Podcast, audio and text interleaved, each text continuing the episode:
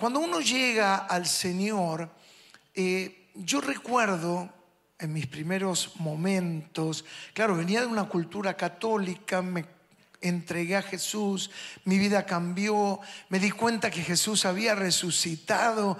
Yo siempre cuento que cuando eh, me invitaron a la iglesia fui y uno mira a veces con una mirada de superioridad diciendo esto están todos locos, no entienden nada. Y tenían una cruz y yo siempre la cruz la vi con el Cristo. Pero esa cruz que tenían en esta iglesia que me habían invitado, como hace tiempo atrás nosotros también, antes de la pantalla, teníamos una gran cruz, no tenía el Cristo. Y yo dije, pobre gente ilusa. Es tan ilusa que hasta le robaron el Cristo y no se dieron cuenta.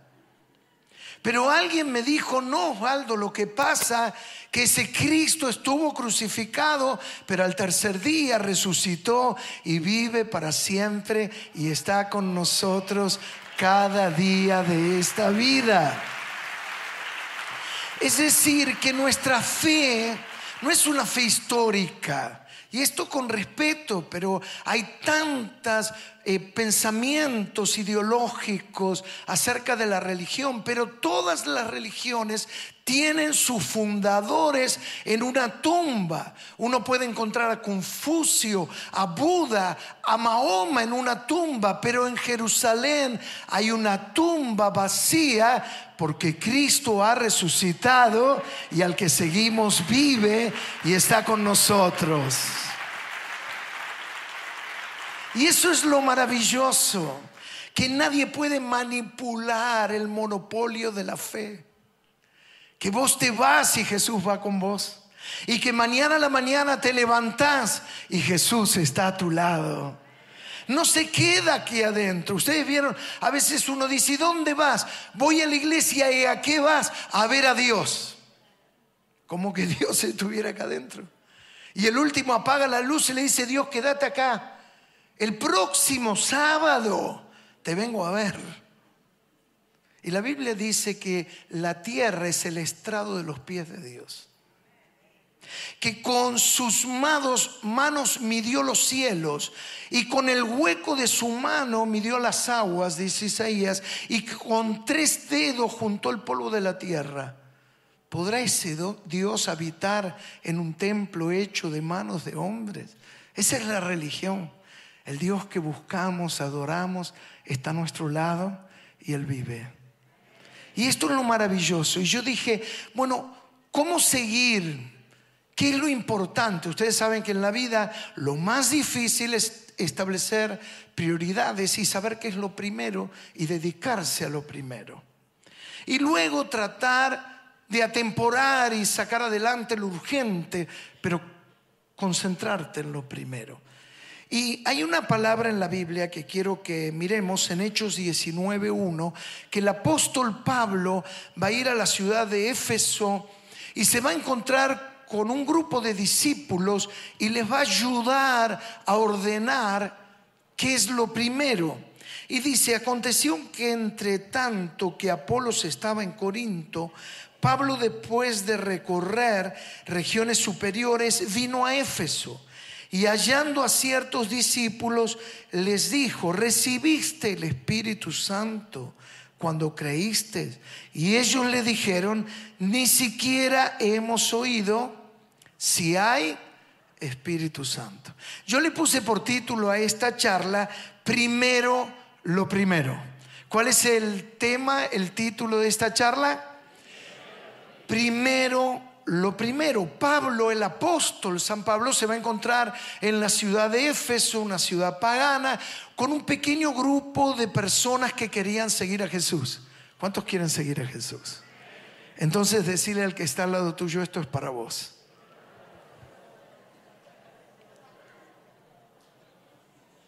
Bueno, para vos y para mí, para todos. Pablo les va a decir, recibieron el Espíritu Santo cuando creyeron.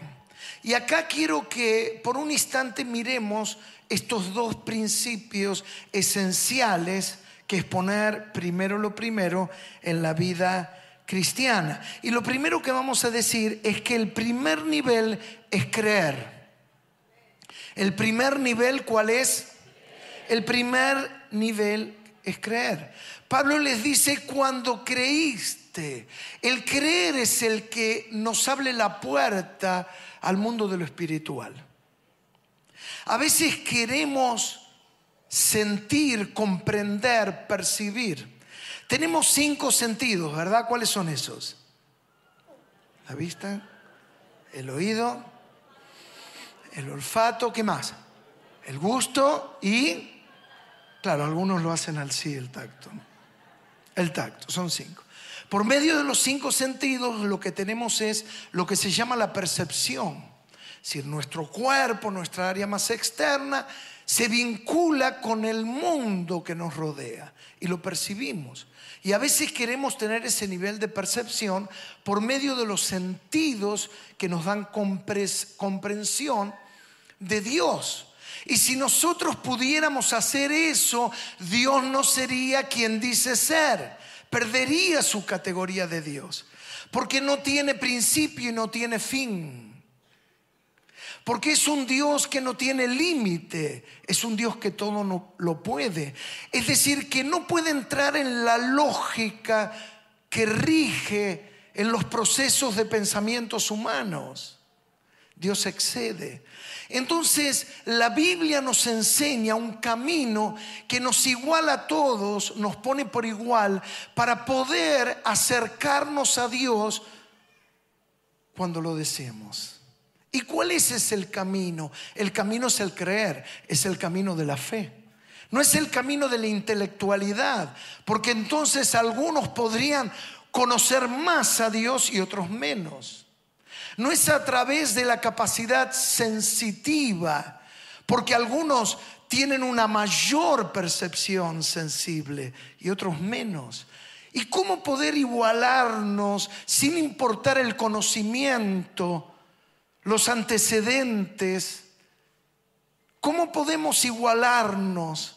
Es por medio del creer y por medio de la fe. Es el camino, el camino es el creer. ¿Cuál es el camino? El camino es el creer.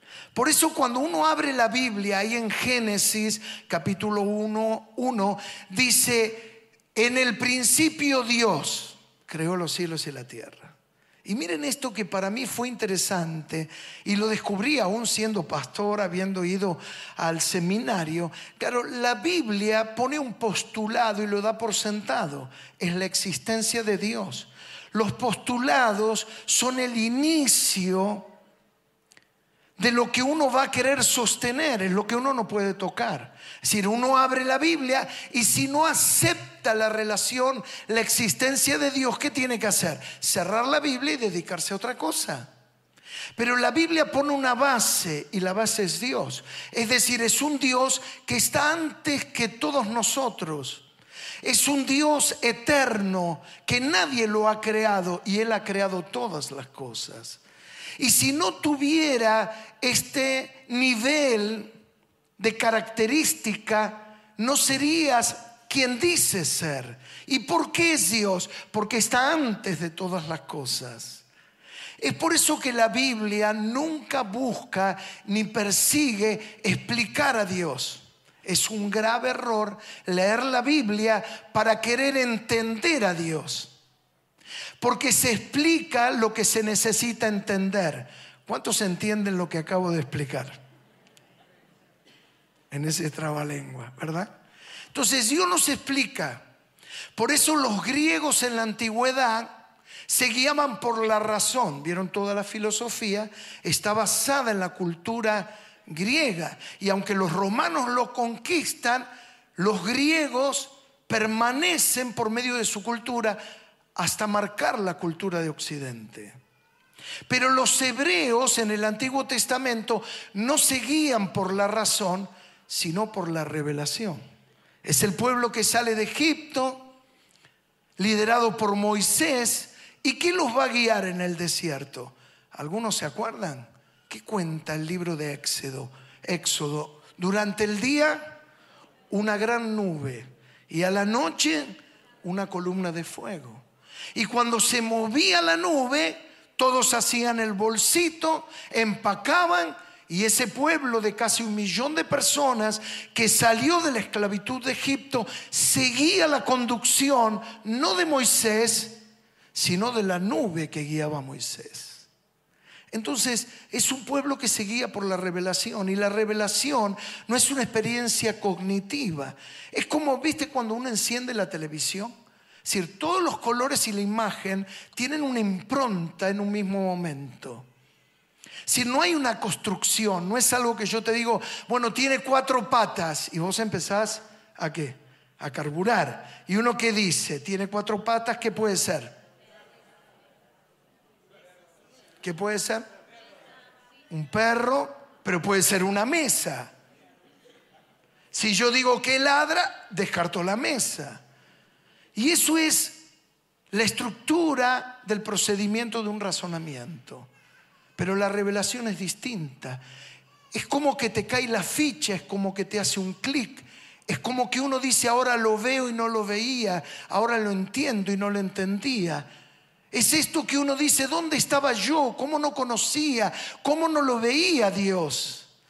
Porque no es una experiencia intelectual y cognitiva, sino que uno tiene un encuentro con Dios. ¿Cuántos más o menos entienden lo que estoy diciendo, verdad? Y entonces uno dice, ahora me doy cuenta, y cuántos años pasé, y cómo no me daba cuenta que podía vivir de otra manera. Es que claro, uno está ciego, no puede ver, no puede entender. El camino del creer nos nivela a todos. Es el debate entre creer o no creer. Nos vivimos debatiendo entre estas dos opciones. Es una lucha. Por eso le traen a Jesús a un chico que estaba atormentado. Y en un momento vamos Quiero orar, especialmente Dios me puso una carga por todas las personas que han sido atormentadas. La, palabra ser atormentados tiene una misma raíz con la palabra tormenta. Y si vos estuviste en una tormenta, ¿cuántos estuvieron en una tormenta alguna vez?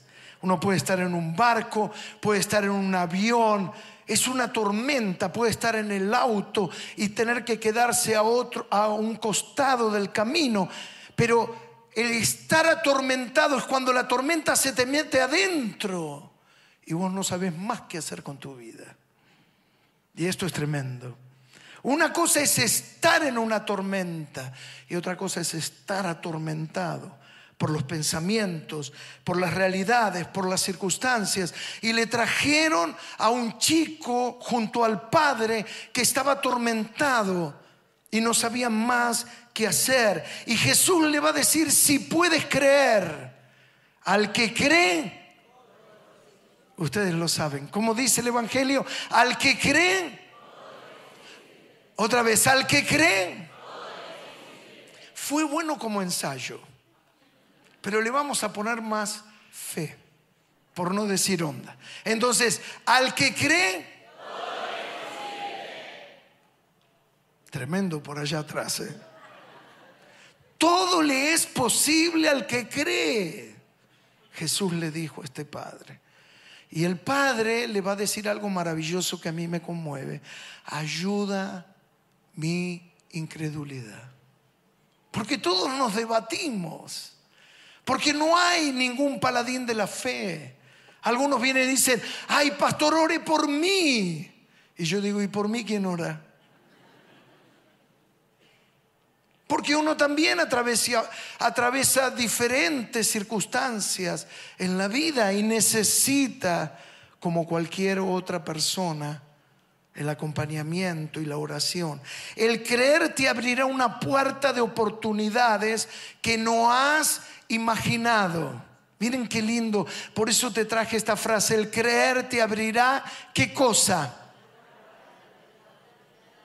Nos restan algunos meses todavía por delante antes de concluir este año. Estamos casi en un momento bisagra y yo siento en mi corazón que para los que se animen a creer es algo loco.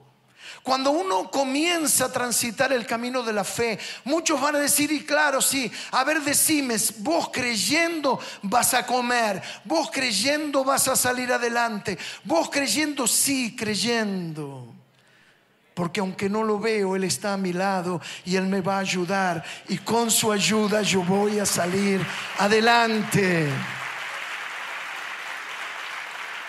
Y el Señor me da esta palabra que en estos meses que restan del año, el creer será una puerta de oportunidades para tu vida.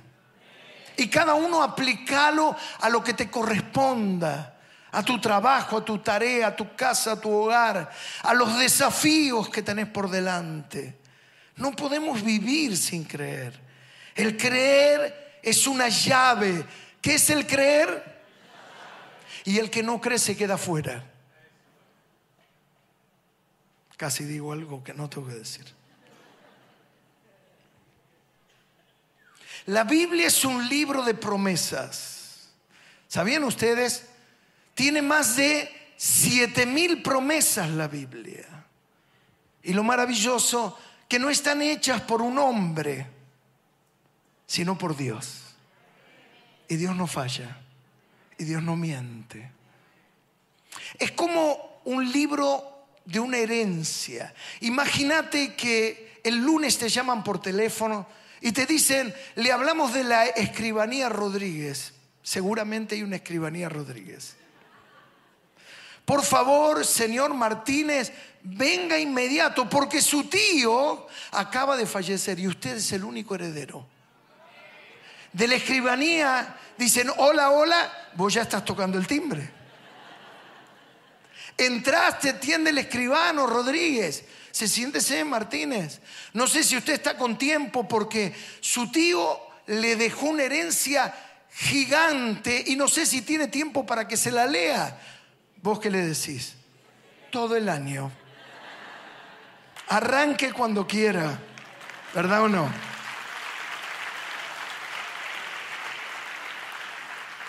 Bueno, eso es la Biblia. Cuando vos lees la Biblia, empezás a leer toda la herencia que tenés. Ustedes saben que hay una condición sine qua non para que se haga efectiva la herencia, es que muera el testador. Por eso está llena de, de películas de thriller a ver quién lo mató al que dejó la herencia. Es por eso que Jesús muere, para garantizar el cumplimiento de todo lo que la Biblia te promete a vos y me promete a mí.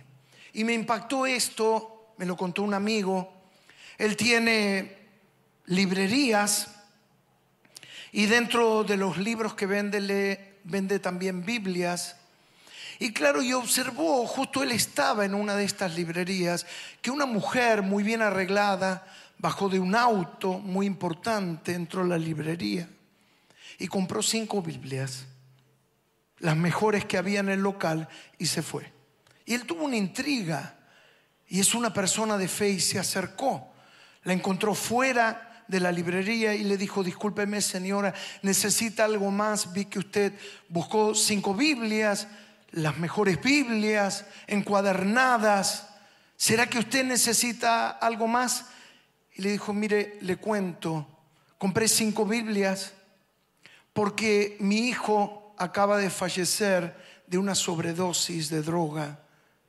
Y yo estoy yendo al velatorio y me voy a encontrar con los cinco amigos que él tiene. Y a cada uno de ellos le quiero regalar una Biblia porque yo sé que es la única manera que no le pase lo que tristemente le pasó a mi hijo. Y me impactó tanto esto. Es el poder que tiene la palabra de Dios. Que cuando alguien cree en lo que Dios dice y se aferra y se toma, esa promesa es capaz de sacarlo adelante.